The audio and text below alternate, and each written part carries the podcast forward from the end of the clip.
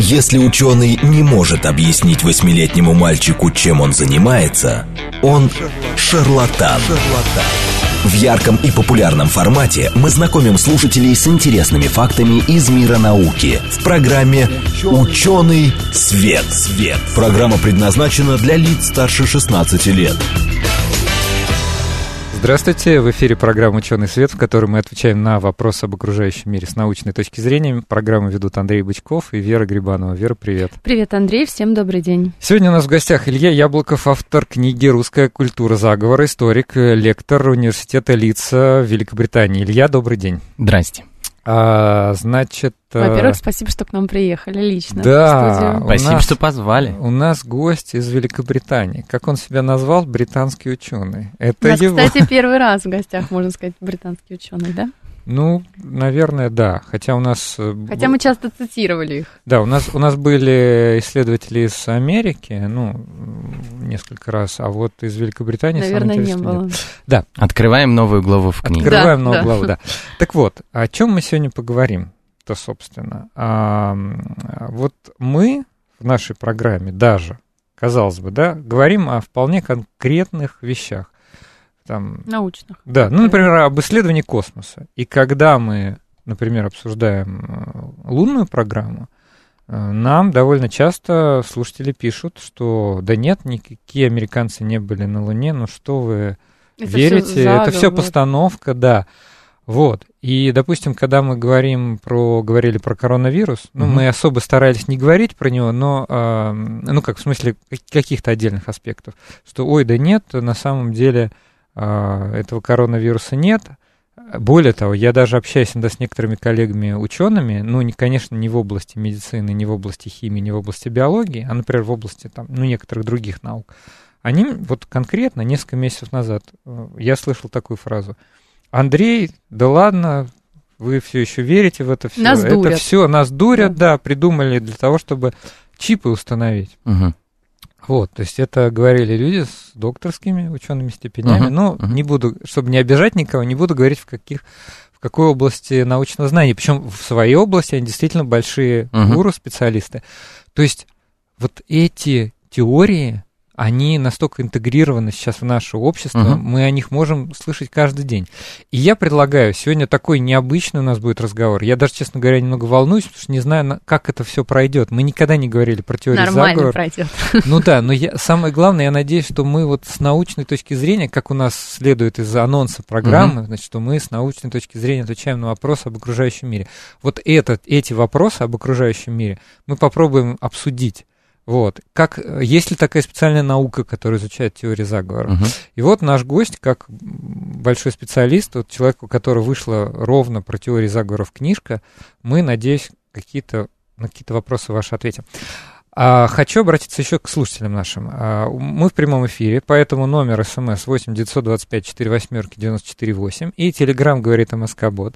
Предлагаю вообще открыть рок изобилия. Вы напишите нам сейчас а, все теории заговоров, о которых вы слышали. И мы просто поговорим про некоторые из них, обсудим вот как конкретные кейсы. Потому Да. что мне в голову приходит, значит, коронаскепсис э, сразу, но это супер актуальная тема. А, Значит, чипирование. А, Вера, вот мы перед эфиром обсуждали. Тебе какие приходили? А, ну какие? Значит, про а, тайное правительство, про Масоны. масонов. Опять же, там двойник Петра Великого я говорила про это. И еще про что-то я вспоминала. А, ну, конечно. Ну, я вот, кстати, А, даже рад... Плоская земля. Да, плос- плоская земля, однозначно. говорить. Я вот даже рад, что в нашей программе, например, никогда я не читал ни- никого, кто писал бы, например, про рептилоидов. Но я знаю, что и существуют люди, которые... Их немало. Их немало. Да, а сколько, кстати, есть какие-то Ну, цифры нет, но человек, который, э, собственно, придумал идею про рептилоидов, Дэвид Айк, он ездит по миру собирать стадионы. Ничего себе, такой мотивационный спикер. Да. Забавно, вот. Или, например, про УФО, летающие тарелки, тоже очень много существует мнений. И вот сегодня, понимаете, о, облучение, Ольга, спасибо, облучение вышками 5G. Конечно. Спасибо, да. Да, вот, номер один. значит, э, про летающие тарелки, это очень интересная тема. И вот сегодня, говорю, замечательный случай, обо всем этом поговорить. Ну, тогда мы целый день, наверное, вещать будем, да? Ну, э, по- С перерывом на новости. Да, с перерывом на новости. Итак, Илья, все-таки давайте зайдем, как мы обычно заходим, с какой-то теории, с теоретической части, Мгм. да. Все-таки есть ли определение у ученых, исследователей, которые занимаются, это же тоже объект для исследования. Мгм. Есть ли определение, что такое теория заговоров? Ну, вот я в книжке, собственно, об этом пишу. Это такая интерпретация действительности, которая непосредственно в себя включает а, наличие тайных сил, некий тайный план, который ухудшает жизнь а, окружающего населения, той самой группы, где формируются теории заговора. Теории заговора миллиарды. Да, и каждая из этих теорий пытается что-то объяснить. А, при этом вот здесь очень важно, наверное, с самого начала проговорить, что есть понятие заговора, есть понятие теории заговора. Да. Заговоры, заговоры существуют, это факт, это как бы часть нашей реальности. Ну вот заговор это, например, когда э, там в каком-то там 19 веке э, противники какого-нибудь монарха, например, договорились между собой и его, например, убили. и в Например. результате этого пришли Например. к власти. Это Например. пример заговора. Ну, довольно недавняя история с каким-то финанс... мировой финансовый кризис, да, когда там главы самых крупных американских банков договаривались и там пытались как-то спасти свои, свои ресурсы, свои банки, свои корпорации. Это вы имеете в виду 2008 год? 2008 год, да. И на самом деле то, что мы вот сегодня, у нас такой всплеск конспирологии, связанный с, э, в том числе с коронавирусом, это во многом эхо 2008 года, потому что тогда, когда а, банки были спасены, большие корпорации были спасены, а, собственно, средний класс и наиболее малообеспеченные люди не были спасены, и, собственно, они являются той самой социальной группой, которая чаще всего и верит в теории заговора. Ну, фактически они объяснили, да, некоторую реальность вот своей такой теорией. Да, и здесь очень важное слово теория. Это, это же ведь, ну, во- многом теории заговора это такое дитя эпохи просвещения. То есть, когда у Мгм. нас боги ушли из реальности, а появились люди, и вот нужно было все объяснять каким-то какими-то Нужно социальными процессами. То есть, вместо богов на это место встали очень могущественные люди э, или вымышленные, например, тайные общества. И, Да. соотве- и, соответственно, собственно, в них начали видеть тех самых новых богов, которые могут управлять этим огромным миром. То есть у нас получилось замещение. Такое. Во многом, да. А, и если раньше думали, что какие-то явления, люди думали, что, например, какое-то явление происходит, потому что а, есть такой-то бог, и он там так себя ведет, и это в наказание или во благо, то Мгм. теперь у нас Мгм. а, стало, например, тайное ам, правительство или масонское Семибанкирщина. Ну, Семибанкирщина так себе заговор, это скорее, факт реальность, реальности. которое ведет себя таким или иным образом по отношению к группе, Ну к среднему классу, крестьянам, к рабочим, к промышленникам. Ну, это, это упорядочивает окружающий мир. Ну да, То есть по он, сути, он это становится, такое. да, он становится не хаотичным, а как раз хорошо структурированным. Давайте еще раз тогда скажу сегодняшнее, да, сегодняшнее задание нашим слушателям. А, Здорово, что вы пишете, я прям вам признателен, невероятно. Вы упомянули уже несколько теорий, Я, кстати, про не- которые я не слышал вообще ни разу. Так. Ну, например, что Финляндии не существует. А, Это вымышленная такая, страна, да, да. чтобы поделить промысел рыбы между Россией Да. и еще кем-то. Да. Вот, это очень здорово, то, что вы пишете, поэтому я еще раз тогда вас попрошу.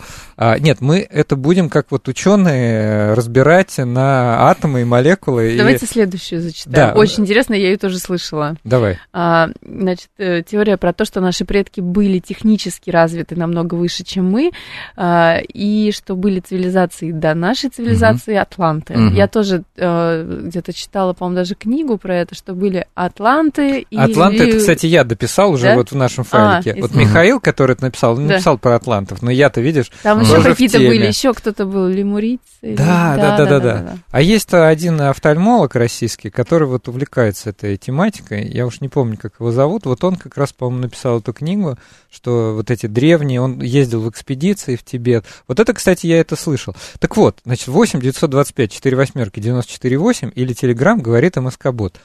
Пишите нам теории заговоров, которые вы знаете. Мы это даже не для того, чтобы развлечься, а, во-первых, чтобы это обсудить, вот, чем-то было иллюстрировать. У нас тоже есть список, э, чего бы мы хотели обсудить. Но интересно, что вы знаете, да, какие, какие вы слышали. Илья, а, а давайте дадим какие-то признаки типичной теории заговоров. Вот без чего теория заговоров не может существовать? А, есть всегда тайный план, да, согласно которому этот заговор развивается. Есть, собственно, тайная группа, которая пытается собственно, и этот план и сформулировала и действует согласно ему. А обычно в таких классических теориях заговора эта тайная группа людей, она обладает безумным потенциалом, безумной властью, но при этом, опять же, довольно абсурдно стремится еще больше получить власти в свои руки. Результатом любого заговора всегда становится ухудшение жизни, э, собственно, той самой, того самого сообщества, в котором появляется теория заговора. По большому счету, этого, эта история про то, как объяснить, почему наша жизнь стала хуже, и, собственно, поиск этого другого, поиск этого опасного врага. Угу.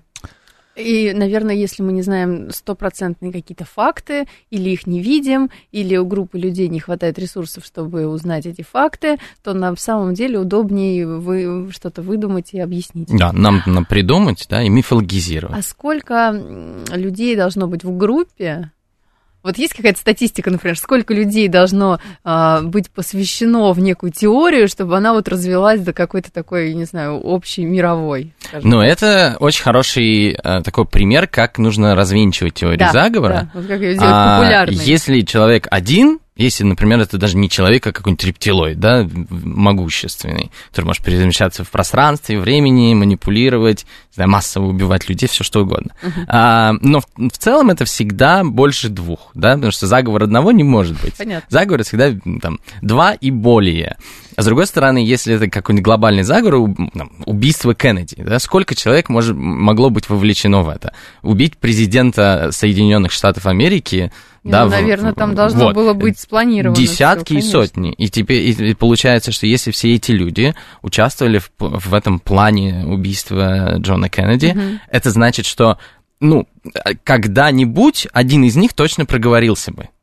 Так Логично. не может быть, да? Логично. То есть вы, мы прекрасно знаем, что если мы что-то пытаемся организовать, всегда что-то идет не так. Ну, не по плану, не может так быть. Попробуйте организовать вечеринку для 30 друзей что-нибудь пойдет не так, какого-то напитка не будет, место будет занято, да, кто-нибудь заболеет. какая-то есть, что больше сколько-то людей, и вечеринка не сложится. Вот, да, и это как будет бы хаос. очень, очень вот, То есть, это, а это получается, это способ проверить, э, действительность ли это, или это все-таки такого не было. Да, то есть мы можем собрать показания, грубо говоря, свидетелей, или мы можем проанализировать просто данные. Вообще, вот самый-то главный вопрос, наверное, как определить, это все-таки теория заговора или это а быль? вот, получается, это... если никто не проговорился за все Критерии, это время. от которых я сказал. То есть, если, да. если идея соответствует критериям, то есть наличие какого-то тайного плана. То есть, условно mm-hmm. говоря, давайте так, на примерах.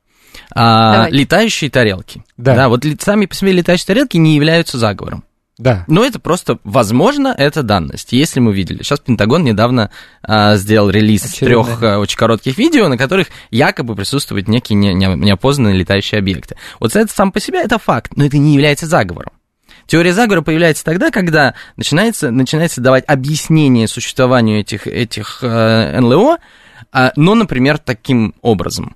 НЛО существуют, американское правительство их э, имело с ними контакт, часто еще говорят, получила некие технологии, от них. А, да, от них. Заключила пакт, что, например, правительство американское правит на земле, использует какие-то технологии и порабощает граждан, то есть это всегда ухудшение жизни вот тех самых людей, которые mm-hmm. живут в стране, и, соответственно, получив технологии от НЛО и имея с ними какие-то контакты, оно делает нашу жизнь хуже, а, Что менее им, безопасной видимо, и так дает как какую-то прибыль, видимо, им. И зарабатывают, да, условно, да. там, не знаю, придумывают айфоны какие-нибудь, придумывают, а, а делают самолеты стелс или и, и, и, и, так, и так далее и тому подобное, да, то есть вот здесь есть некая неопределенная тайная группа, то есть мы же не знаем их всех, сидящих в том самом условном государственном комитете в США, которые имели контакт с инопланетянами, да, мы ничего об этом не знаем, но здесь ну, совершенно четко, не проверим уже. естественно, да. этого скорее всего и нет, да, да. но у нас нет факта. Тем не менее, в теории заговора это все довольно понятно описывается, что вот есть факты каких-то НЛО, и дальше кому это может быть выгодно, появление этих НЛО, а, какие-то странные там новые технологии, смотрите, как они портят нашу жизнь, нас хотят чипировать. А, ну, вот это, наверное, пришло от инопланетян. Читать некоторые. Другие будут считать по-другому. Другие будут, не знаю, ссылаться на какой-нибудь заговор дьявола, да, например. Mm-hmm. Особенно у религиозных фундаменталистов это очень популярная теория. И получается, что даже если мы понимаем, что да, вот зафиксировали неопознанный летающий объект, да, кто-то, допустим, имел с ним контакт, uh-huh. да, допустим, там были какие-то уместные передачи технологий, еще uh-huh. чего-то, а, это вряд ли был бы один человек, как вы сказали, скорее всего, это какая-то организованная операция, uh-huh. и получается, что ни один человек а, не проговорился об этом, uh-huh. и до сих пор эта теория существует, но мы так и не можем проверить. Есть Ангар-18 в Роузвилле, да, в да, Америке, да, да, да. в котором работают... Ангар-18, Конечно. Куда, никуда, никуда никого нельзя пускать. Ну, недавно туда же прорывались какие-то активисты американские. да, устроили... это все такая вот, э, получается, подпитка для этой теории. Безусловно, конечно. Это городские легенды. Это во многом все тоже является частью такой популярной культуры, которая, собственно, и помогает Значит, сделать... получается, в этом есть смысл для общества, для людей э, это, это все для чего-то нужно. Можем сформулировать, для чего это нужно? Теория заговора, так коротко говоря, это хороший способ понять, что не так в нашем обществе. В чем, угу. то есть это некий симптом социальных проблем. А, ну да, но я имею в виду скорее, для чего это людям внутри. Они ну, же это не воспринимают как... Люди рационализируют окружающий мир. есть... Люди пытаются придать а, хаотичному, многофакторному, сложному миру, вот со всеми его, там, не знаю, транснациональными корпорациями, а, мелкими бизнесменами какими-нибудь, э, не знаю, лабораториями, все что угодно, все, что входит угу. в государственные и негосударственные структуры, а, они пытаются каким-то образом осмыслить и понять, как же это все работает. создание непротиворечивой картины мира да. внутри себя. Так да. эдакая рационализация, потому что порой огромное количество факторов. Это напоминает исследование климата. Вот для того, чтобы построить качественную климатическую модель, которая бы хорошо предсказывала, uh-huh. надо собрать миллиард параметров. Uh-huh. Говорят, что человек в голове может одновременно там 5-7 объектов удержать. Uh-huh. Он не может учитывать вот все. Но порой происходят какие-то события, которые резко меняют нашу жизнь, и надо как-то объяснить, а почему они случились. И вот появляется, есть даже такая фраза, всегда найдется простое, понятное и неправильное объяснение.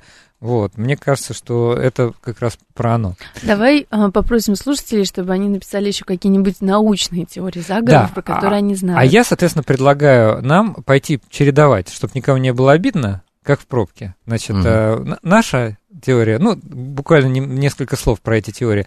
Но для начала напомню, что у нас сегодня в гостях очень интересный гость Илья Яблоков. У нас таких не так часто бывают.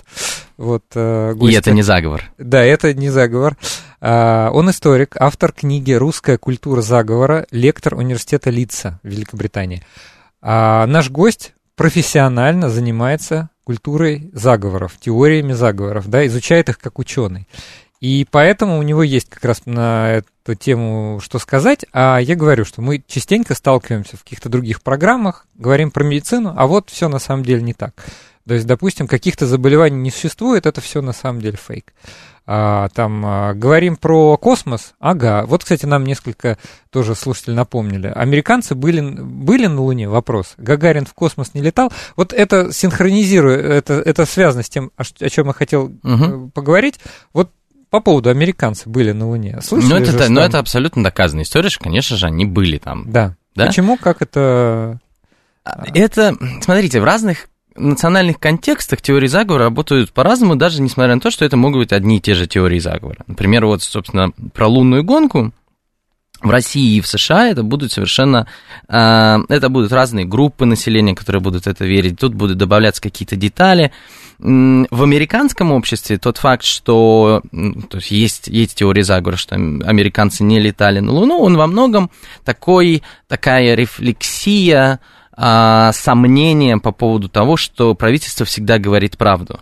То есть вот такие теории заговора в Америке появились в 60-е и 70-е годы, собственно, когда эта лунная гонка-то и, и происходила. Mm-hmm. И это была такая реакция на очень возрастающую, постоянно возрастающую роль государства, бюрократии в а, процессах. Да. И, соответственно, вот эта огромная а, машина бюрократическая, непонятная для простого американца, в частности, собственно, выразилась вот в такой идее, что мы не доверяем правительству, потому что ключ любой теории заговора – это доверие или недоверие. Мы не доверяем правительству, и даже когда оно нам говорит, что э, мы были на Луне, будут люди, которые будут утверждать, нет-нет-нет, вот есть такой факт, вот такой факт, и вот это вообще здесь выглядит как-то очень странно.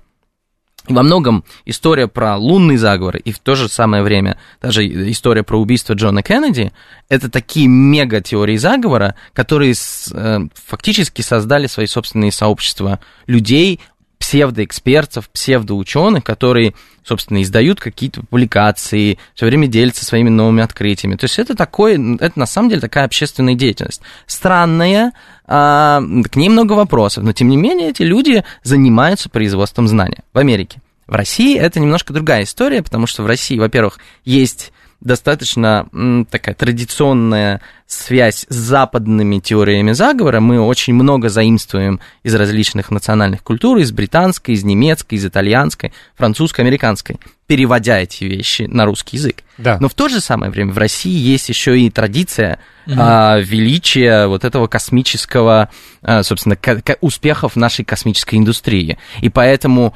если мы, если россияне верят в то, что американцы не были на Луне, они во многом таким образом подчеркивают, а, свое недоверие американцам, и, б, стремление как бы оправдать то, что у, у Советского Союза это не, получилось. Мгм. Ну, то есть это тоже объяснение. Слушайте, вот, кстати, нам Игорь Николаев пишет. Я вот даже, кстати, не понимаю. Он, э, да, ну, слушатель э, Да. так подписан. а, Пишет, нет абсолютно никаких доказательств, что Гагарин летал в космос. Но я понимаю это высказывание, как вот есть такая теория, что Гагарин не летал в космос. Кстати говоря, хочу от себя даже сказать, что сама фраза, даже если такая теория существует, она немножко уже, ее можно легко оспорить, потому что насчет абсолютно никаких доказательств, ведь существует капсула спускаемого аппарата, существует э, скафандр, существует э, показания свидетелей. То есть в этом смысле, встав, встав мы перед судом, то не то, что абсолютно никаких, да, да полно доказательств. Возможно, не существует всех а, как бы вот доказательств, что он там был, но там какое-то большое количество этих доказательств мы можем найти.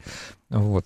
Но тут мне в этом см- смысле любопытно, почему Игорь Николаев так считает. Нет, он, что- может быть, просто приводит кажется, пример. Да, ну, ну, пример. условно, да. Вот почему люди, которые утверждают, делают такие утверждения, э, на чем они основываются? Что двигает ими, чтобы не поверить достаточно известный, популярный факт российской и советской истории, да, вот, вот в этом плане мне интереснее А всего. здесь может Верно. быть то же самое, недоверие, например, как вот подобное, если у американского общества было недоверие да, к официальным заявлениям правительства, то здесь могло быть то же самое, недоверие Слушайте, к советской Знаете, системе. знаете, что мне интересно? Как Да. э, связаны теории, э, теории плоской Земли и теории отсутствия полета в космос? Ведь а, если ты улетаешь в космос, то ты совершенно четко убеждаешься в том, что Земля круглая.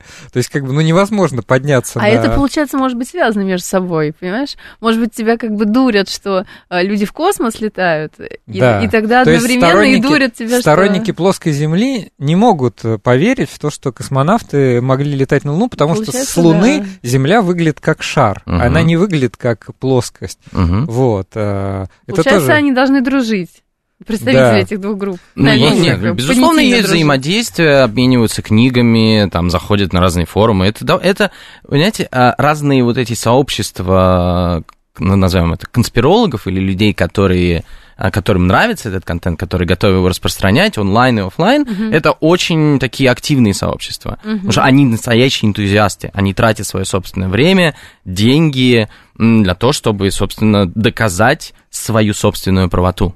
Ну, да, по всей видимости, люди, которые верят в плоскую землю, собирают, как мы уже Да, поняли, мы, мы знаем, например, людей. что люди, которые верят в себя. плоскую землю, э, собирают э, конференции. Но они Конференции, называют это научными конференциями. Но дело в том, что у науки, мы как раз часто об этом говорим в, в программах, ну, даже если взять попперовскую концепцию, да, Мгм. вот был такой позитивист, Поппер, Карл Поппер, Мгм. который выдвинул, э, значит, принцип фальсифицируемости научного знания, то есть, ну, набор критериев. Мгм. Мне кажется, что теория плоской Земли уже не очень подходит даже под попперовские критерии, поэтому назвать это научными конференциями, но между тем, факт остается фактом. Они выпускают журналы, выпускают публикации, и все это выглядит как такая вроде бы наука.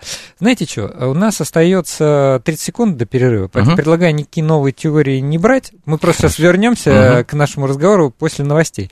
А я скажу, что сегодня у нас такая программа, вроде мы обычно говорим про науку, сегодня мы тоже говорим про науку, но она изучает очень интересные явления. Теории заговоров как явление. Вот. И в гостях у нас Илья Яблоков, автор книги «Русская культура заговора», историк, лектор университета Лица. А мы с вами услышимся после новостей. В ярком и популярном формате мы знакомим слушателей с интересными фактами из мира науки в программе «Ученый свет». свет. Здравствуйте, в эфире программа «Ученый свет», в которой мы отвечаем на вопросы об окружающем мире с научной точки зрения. Меня зовут Андрей Бычков, со мной в студии Вера Грибанова. Вера, привет. Привет, Андрей, я здесь, всем добрый день. У нас в гостях Илья Яблоков, автор книги «Русская культура заговора», историк, лектор университета Лица. Илья, добрый день. Здрасте еще раз. А, значит, еще на вашем радио Хазин говорит о неком мировом правительстве не- неолибералов. Ну, вот а тоже отличная, кстати, теория заговоров, пишет нам Евгений а, в Телеграм. А, знаете что, мы сегодня обсуждаем теории заговоров с научной точки зрения. Тема, конечно, интересная, но так сложно об этом... как- Во-первых, такое большое количество, вот их просто, ну, не знаю, миллионы. Вот. Во-вторых, мы пытаемся дать понимание, что это вообще за явление, за явление. И в первой половине мы обсудили, что есть даже какие-то критерии, достаточно Мгм. четкие. Мгм. И можно, в общем, понять, что вот мы имеем дело с теорией, за- теорией заговоров. И плюс это нужно, это нужно нашему обществу. Кстати говоря, вот хотел два вопроса задать. Вы вначале говорили про доверие. А, И в каком-то выступлении говорили, что в Скандинавии мгм. доверие к правительству выше. Там а теории теории заговоров э, меньше встречается. Это связанные, да, явления? Безусловно. Собственно, доверие, вот это, то, что в английском называют словом trust, Мгм. это ключ пониманию того, насколько будут популярны теории заговора в том или ином сообществе. А, опять же, ну, Скандинавия такой достаточно очевидный пример, наверное, потому что там, во-первых, и люди побогаче живут, и Уровень как-то пос- жизни, пос- уровень да, жизни, и, и как-то поспокойнее, и войн никогда никаких не было, и очень маленькие такие Сообщества, сообщества, да. да, которые друг друга знают, есть доверие друг другу, опять же, да, и доверие к правительству. Но, э, скажем, когда появилась история про иммигрантов, которые приехали из э, Ближнего Востока, их Евросоюз начал распределять по разным европейским странам, а в Скандинавии достаточно популярны стали праворадикальные теории заговора, Мгм. которые начали утверждать, что это все заговор Брюсселя против, не знаю, там, шведов, норвежцев, датчан и исландцев, то есть четыре скандинавских нации. Объединились. Потому да. что Евросоюз хочет нас поработить, разрушить нашу идентичность и разрушить наш традиционный, очень стабильный, очень хороший уровень жизни. Подрыв доверия. Это такой что. появи- по- появился региональный интернационализм, ну, вот таких Мгм. четырех Да. скандинавских Ну, стран. они всегда были Андрес Брейвик, собственно, это такой пример это, этого. Да, и мы еще в первой половине просили наших слушателей, потому что мы в прямом эфире, присылать нам теории заговоров, которые либо им нравятся, либо о которых они просто слышали. И вот нам тут накидали некоторое количество. Мы, значит, в прямом эфире 8 925 4 восьмерки 94 8 или Телеграм говорит МСК Бот. Продолжайте писать. На самом деле интересно. Давайте, может быть, чтобы вот люди чувствовали свою вовлеченность, буквально, может быть, несколько слов, вы как профессионал скажете про эти теории, откуда они взялись. Вот, например, про то, что Финляндии не существует. Нам было одно из первых сообщений. Это вымышленная страна, чтобы поделить промысел рыбы между Россией и еще кем-то. Ну, я думаю, что это, так, во-первых, здесь есть четкая связь с геополитикой, да, что есть вот какие-то страны, соседи, с которыми у нас по-разному складывались отношения исторические, но это скорее так- такая городская легенда, которая, наверное, которая даже родилась. Я не- точно не могу сказать, там, откуда Понятно, да, они произошли, но, или- но это какая-то городская... Ну, я думаю, что скорее в- даже, даже не в России. Ну да, ну а то есть потому в что, да, потому что я, я, ее, я как раз читал про нее в, в американских источниках. А, это такая интересная, забавная, что ли, интерпретация мира, что, а вот давайте я вам абсурдно скажу, что о Финляндии не существует какой-нибудь стендап-комик э, шутит, Да. а потом это Мгм. где-то там через А вот он на несколько самом месяцев деле... лет в социальных медиа клоун появляется клоуном. какой-нибудь пост в Твиттере, который говорит, а вот на самом деле этого и нет. И доказывают. Знаете, ну, по поводу, это, конечно, интересно звучит, эта теория, но я вот был в Финляндии в прошлом году, все-таки хочу сказать... Миллионы людей были. Да, Ну, ну, она существует. Может быть, я что-то неправильно понял. Да. Смотри, а, может, ты и правда что-то неправильно. А Это что- рептилоиды, А что вам ты там промыли делал мозг. вообще, Андрей? Ты там рыбу ловил? Что ты? Ну, Зачем? кстати, рыбу тоже ловил. Вот видишь, вот все. Вот и все, Мы все тебя понятно. заподозрили. А, да, значит, хорошо. Вот про то, что наши предки были технически развиты существенно выше, чем мы, что были Это такой миф, довольно традиционный в антропологии миф о Золотом веке, Мгм. что вот раньше жизнь была А мы в каком живем? Не совсем не Не- золотом. не в золотом. Не в золотом. Здесь много проблем. А тогда проблем А не там было. не было. Там проблем не было, люди были здоровыми, жили сотни лет, знали И технологии, конечно, летали с планеты на планету. Да, это такой очень такой традиционный антропологический миф. Вот, э, кстати, Евгений про- в продолжение этого мифа пишет уже второй раз, что древние цивилизации были. И у вас же в родине слонов их называли, вот в предыдущей программе, совершенно Например? замечательной. Например, Египтяне. Геобеклетепе. Вот не знаю, что, что не, это. не очень тоже ну, понимаю. египтяне, да, был, Ну, была египтяне были, финикийцы были, конечно же. И греки древние вообще-то Но мы были тут весьма говорим развиты. еще Правда, не они не про- знали, что они древние. Да, мы Да. просто же говорим, да, цивилизации были, но мы же говорим про технически супероснащенные цивилизации. Я же правильно Ну, поняла есть, этот да, да? то есть египтяне, которые условно на Нет, они, конечно, космолетах строили. да. Сейчас это ирония, как-то хэштег надо поставить или Ирония. кавычки, да? А, Да. Что египтяне на космолетах строили пирамиды. Э, Вот недавно был достаточно популярный фильм, по-моему, Кстати, с про- тоже «Чёрная связано пан- очень много, да, вот э, теорий, что это вот не египтяне строили. Да, конечно, что это строили инопланетяне. Но опять же, смотрите, здесь конспирологического как такового компонента все-таки нет.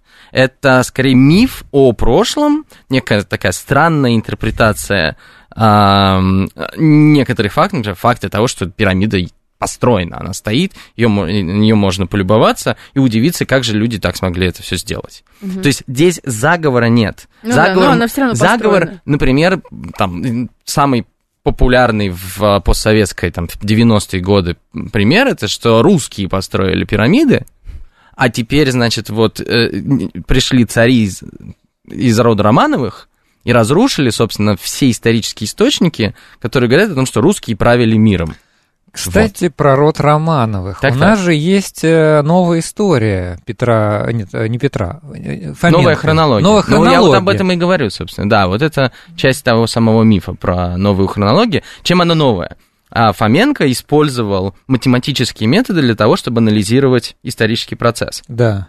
Историки применяли различные математические методы, ну, например, для определения а, возраста того или иного артефакта, который он находил. То есть, в принципе, есть мультидисциплинарность здесь. Но что сделал Фоменко? Он благодаря как там, а- анализу а, астрономических данных, математических, он, собственно, утверждал, что вот в какой-то момент здесь есть несовпадение наших данных математических, а математика самая, самая точная Конечно, наука. не то, что ваша история. Вот, Я да, и тут, и, тут, и тут мы можем, собственно, увидеть, что вот источники пропадают вот про это, вот про это, вот про это, а кому это может быть выгодно, спрашивал Фоменко. И кому? И Романовым, которые уничтожили, собственно, будучи западнической такой, э, западническим кланом, прозападными политиками, они уничтожили в интересах, собственно, западных государств, которые были менее развиты, чем русские, Чтобы не утверждал передать этот бэкграунд э, И следующему опять же, хочу сказать, это, Ага. нам это кажется теорией заговоров не потому, что нам кажется, или не потому, что мы не хотим верить уважаемому математику, а потому что здесь налицо все признаки теории заговоров. Это раз, и во-вторых, это нелогично, потому что это противоречит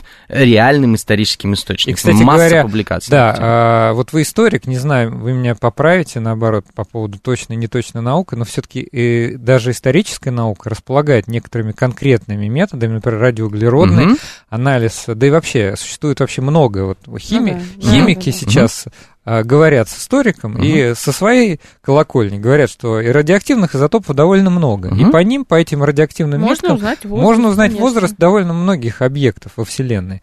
Вот. И в этом смысле я, честно говоря, просто не, лично-то не проверял, и многие говорят, вот пока не, не посмотрю, не, не проверю, но у меня нет оснований не верить, не доверять, потому что тысячи артефактов, э, значит... И вы да, уже сказали слово «верить». верить. Да. Понимаете, то есть вы к этому подходите с точки зрения определенно существующей научной парадигмы. То есть вы доверяете науке, вы доверяете тем методам, вы доверяете статусу ученого, Да. который делает то или иное утверждение, и вы доверяете этому ученому.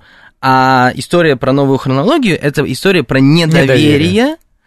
И э, если посмотреть на то, среди кого эта теория была больше всего популярна, среди научно-технической интеллигенции Советского Союза и постсоветской России, которая очень сильно пострадала от э, коллапса Советского Союза. Да. То есть экономически по ним был нанесен огромный удар, они потеряли и идентичность, и карьеры, и во многом страну, и как-то пытались осмыслить. И тут в 90-е приходит вот такая классная новая хронология, которая говорит, ребята, Всё на самом деле да. Мы великие, и вот э, проклятый Запад у нас все украл. Кстати говоря, мне кажется, вообще на волне 90-х, я вот помню еще в конце 80-х, начале 90-х, были такие маленькие книжечки, э, как-то они назывались, что знания, вот что-то такое, синенькие книжечки, и там рассказывали про Тайное экстрасенсов, Мгм. Про изда- издание, издательство, может быть, такое знание, про экстрасенсов, про НЛО. Мгм. Вот, и вот мне кажется, что все это появилось на волне перестройки. Я ничего плохого не имею, но просто вот, понимаете, мне кажется, что это даже мое, я это в своем мозгу рационализирую, что долго какие-то мысли были под запретом, а тут вдруг внезапно об этом стало возможно говорить, и даже печатать книги, не в режиме сам издата. И даже вот просто от противного люди начали интересоваться, а все на самом деле не так. А там было, ну и вот то, что мы сейчас сегодня обсуждаем. Ну, это во многом последствия были советского режима, потому что и цензура на определенную информацию, и бытование вот этих всех странных сакральных знаний в сам издате, благодаря гласности это все, собственно, стало а, не то что популярно, лю- лю- люди пытались вот напиться, что ли, вот этой литературой, этим знанием скрытым, и при этом, ну, ну, я не знаю, я там вспоминаю, опять же, конец 80-х, начало 90-х, когда, например, Кашпировский какой-нибудь, да, или Алан Чумак сидит Да. на, на телевидении и воду. заряжает воду. Ну, на- совершенно не научная история, но, тем не менее, миллионы верят и продолжают верить. Да, Судя говорят, потому что, вот, э, Анатолий вернулся.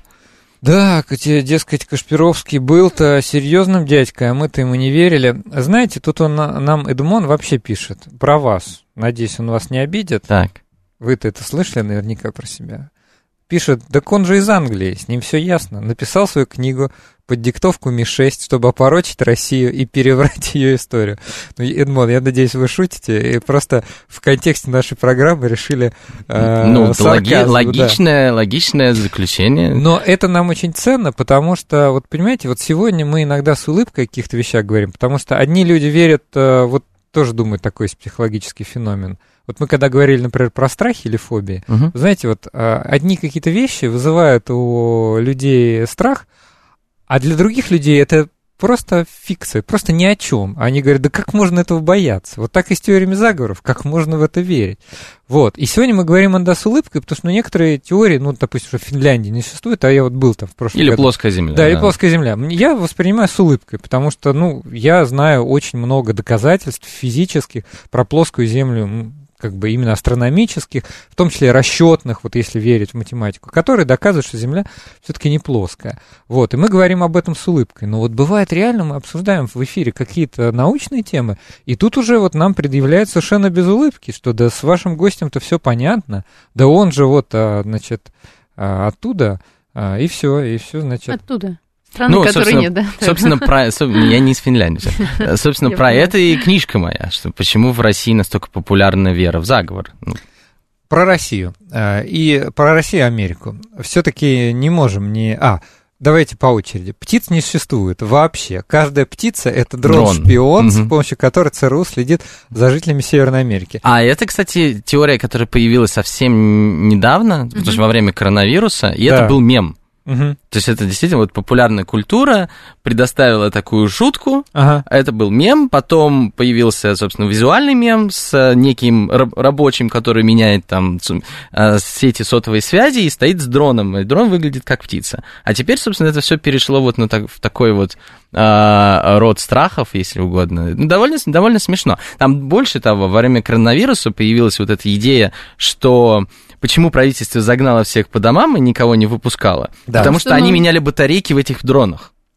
Что Ну, со времен там, да, со да, времен конца, с конца 80-х при Рейгане все птицы из-за химической какой-то бактериологической катастрофы погибли. Погибли. Да, и их заменили на дроны ЦРУшники. И теперь у дронов, собственно, закончилась батарея, ее надо было менять, объявили коронавирусный кризис. Опять э, хэштег ирония.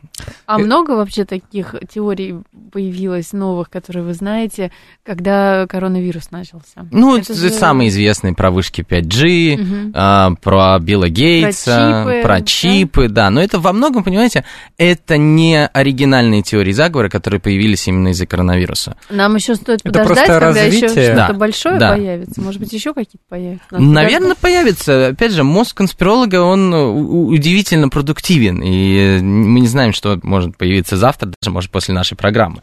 Вчера ехал в метро вечером, и там... Да, и ты в а, метро ездишь? Да, я вчера ехал в метро. Такое бывает. Да нет, ну слушай, это нормально. Общественный транспорт. Я очень люблю, когда Главное в маске. Хорошо ходит. Конечно. И на социальной дистанции. Да, нет, я соблюдал, и более того, когда я увидел человека, который вот сидит на неправильном сидении, у меня внутреннее было осуждение, но я, правда, ничего не сказал. Ну так вот, ехал в метро, и там такие экраны, на которых показывают разную информацию. И вот там было написано «Спецпроект московского метрополитена «Разрушители мифов». Угу. Миф номер один. С 20 сентября объявят новый карантин, угу. и, значит, э, будет вторая волна коронавируса. Угу. Слыхали про такое? Ну, и конечно. там написано, что это миф, это официальная информация от Роспотребнадзора. Вот. Кстати, как думаете? Ну, вот, э, будет ли карантин? Андрей, я думаю, на этот вопрос ответил как раз наш слушатель.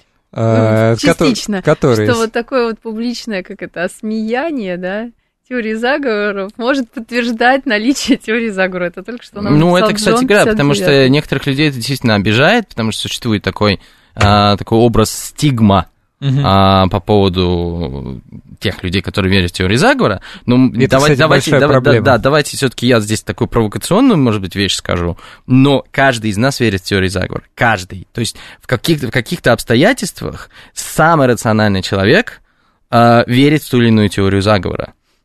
Конечно. Поэтому считать каких-то людей больными, это в корне неправильно. Смеяться тоже, ну, то есть можно смеяться над мемом, да, да, это, это некий все-таки анонимный источник, который там, не знаю, сформулировал кто-то, посмеялся, и это классно. И над этим можно посмеяться. Но когда человек заявляет, можно с человеком на самом деле поговорить, потому что очень часто с человеком случаются фрустрации из-за этого. И человек может уйти в, ну, в насилие, например. Да, это правда. А, Эдмон пишет, что он смайлик поставил, пошутил, конечно, хотя... А вы знаете, Эдмон, вот вы поставили смайлик, а он нам не пришел. Заставляет задуматься, да? А, значит, э, Евгений э, пишет, э, есть еще теория вполне серьезная, что мы живем в матрице. Ну, мне кажется, вот после этого фильма просто а это теория? количество. Хэштег ирония. Да, ну вот э, наверняка слышали. Это, это на самом деле очень, классно, очень классный кейс, спасибо за этот комментарий. Матрицы, вот вообще образ матрицы, который создали братья Вачовски в фильме, да, в трилогии, и сейчас четвертую часть снимает, это очень... Они уже не братья, по-моему. Для так. меня они были и остаются братьями. Да. А, собственно, в 99-м году они были да. братьями, поэтому да. братья Вачовски, все сестры. Так вот, а, образ матрицы это, это прекрасный образ современной теории заговора. В ней, если там в 19-м, начале 20 века был четкий образ врага, который устраивал этот заговор. Угу. Давайте вспомним фильмы о Джеймсе Бонде, угу. например. Да. А, там был злодей, и все его знали, он устраивал какие-то штуки, да. А в «Матрице» нету этого злодея. «Матрица», она везде, она все проникающая, и точно так же, как заговор. Теперь, вот, собственно, в 21 веке теория заговора — это про то, что заговор вокруг нас, везде вот этот цифровой фашизм, который проникает в буквально там в нашу, в нашу постель, если угодно, потому что все мы спим с телефоном, а телефоны, собственно, снимают да. наш пульс, знают о нас больше, чем, наверное, мы сами о себе знаем. То есть вот эти технологии. Вот эти, да. вот эти все вещи, конечно, это во многом, это во многом матрица. И это во многом тот образ заговора, который братья, сестры Вачовские изобразили. А вот еще есть несколько да. комментариев, которые я на СМС, мы их не видели изначально, я бы хотел их зачитать, потому что мысли, мне кажется, интересными. Давай. Первое. Слепой не видит солнца, это не значит, что солнца нет. Ну, это Мощно. такое, да. Хорошо, 87-й пишет. Очень правильно вводить заведомо абсурдные теории, которые дискредитируют реальные теории. Ну, ну Такая, ну это, тогда мы подразумеваем, что кто-то их вводит. То есть здесь да. уже есть заговор, понимаете? То есть... Слушатель Джон еще пишет в Телеграм, пристегивание маразматичных теорий, это его формулировка, например, теория плоской Земли, это есть способ нейтрализовать теорию заговора. Критика и осмеяние теории заговора – это один есть один из пунктов самого заговора. Вот это я про что Ну говорила, вот здесь, да. собственно, а, мы свидетели определенной, определенной защиты, да, теории заговора как альтернативного знания. Мы живем и находимся в такой ситуации интеллектуальной, если угодно, во всем мире, потому что сейчас, благодаря новым технологиям, мы можем быстро узнавать, что происходит в других странах. А каждый человек может производить знания вот такого рода, свою теорию, свою гипотезу. И этот человек, ну, в меру своих интеллектуальных способностей, этот человек, наверное, прав или права, да? То есть Да. мы не можем в этом плане человека критиковать. Другой вопрос, что когда а, те вещи, которые этот человек произносит и выносит на суд общественности, затем приводит к каким-то тяжелым последствиям, ну, я вам приведу просто очень быстро пример, понимаю, что время заканчивается. А в Америке в 2016 году придумали хэштег, а, связанный с а, якобы насилием над детьми с членами Демократической партии. Да. А, это Пиццагейт назывался. Мгм. Все это привело к тому, что через два месяца после появления вот этого мифа а, в Твиттере в пиццерию в Вашингтоне зашел человек с ружьем и начал просто угрожать людям, расстрелять их, если они не покажут, где они прячут детей. За два месяца это произошло. Поэтому теории заговора, над ними, наверное, можно смеяться вот над такими мемами, но в то же время нужно относиться очень серьезно, потому что на некоторых людей они могут оказать достаточно вот такое разрушительное влияние. Да, еще один миф, э, чтобы тоже все успеть, так хочется. А, Вот упоминают э, нашего ведущего на радиостанции Михаила Хазина, который говорит о неком мировом правительстве неолибералов. Мгм. Мне кажется, это тоже для вас тема исследования, да, потому что это очень яркая Мгм. и такая. Вот знаете, я бы тоже дифференцировал. Бывают теории заговоров, которые похожи, ну, они совсем абсурдные, и Мгм. прям, ну, кажется, что, ну, это теория заговора, ну, Мгм. зачем ты занимаешься конспирологией? А эта теория очень похожа на правду. Ну, это на самом деле рефлексия по поводу того, как а, работает сегодня политический и экономический мир. Что а, очень сложно как-то для себя понять, что в мире существуют сотни различных центров власти, финансовой и, и, и прочей, да, а господин Хазин в этом плане, он упрощает все, сводя, собственно, все вот эти заговоры в один центр, да, что вот как Якунин в 2012 году сказал, что в Empire State Building регулярно собираются там на последнем этаже собираются люди, э, всесильные, которые управляют финансовыми потоками, вот просто одним звонком телефона, и вот он присутствовал на вот этой встрече, и он видел, как это все работает. Это действительно, это красивая городская легенда, сказка, но, Но которая очень очень, сильно упрощает мир. Может, они действительно собираются. Может быть, они Может действительно быть. какие-то решения принимают. Но Бильдербергский клуб, насколько- серьезно, они собираются довольно регулярно. Я даже был в этом отеле. Да, но насколько это а, вообще действительно определяет всю жизнедеятельность э, планеты Земля? А еще приходит куча сообщений, даже не знаю, чё- что выберать, э, вы, выбрать. Ну, Взрывы те- башен-близнецов. Взрывы башен-близнецов и теория про двойников Путина.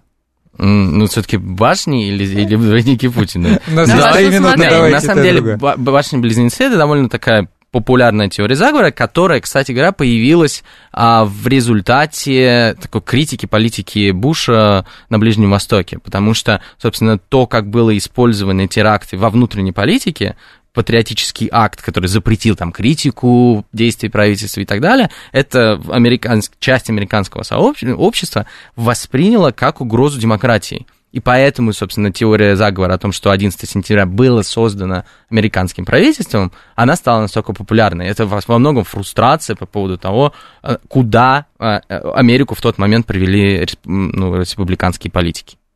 Хорошо, а теория двойников Путина вы наверняка слышали. Но мне кажется, это а про где здесь всех, заговор? Ну, как ну хорошо, возможно, у него есть... А где здесь заговор? Здесь конспирологии это нет. То есть, В чем э, заговор? Это, это городская легенда, да? Давайте мы в ней попытаемся найти вот эти критерии конспирологической теории, тогда она будет заговором. Но это такая городская легенда. Хорошо, у нас остается минутка. Предлагаю буквально вот за 30 секунд подытожить, что все-таки теория заговоров это, в общем-то, понятный, необходимый механизм в нашем обществе. Он э, э, необходим для того, чтобы как-то рационализировать какие-то сложные понятия нашей жизни.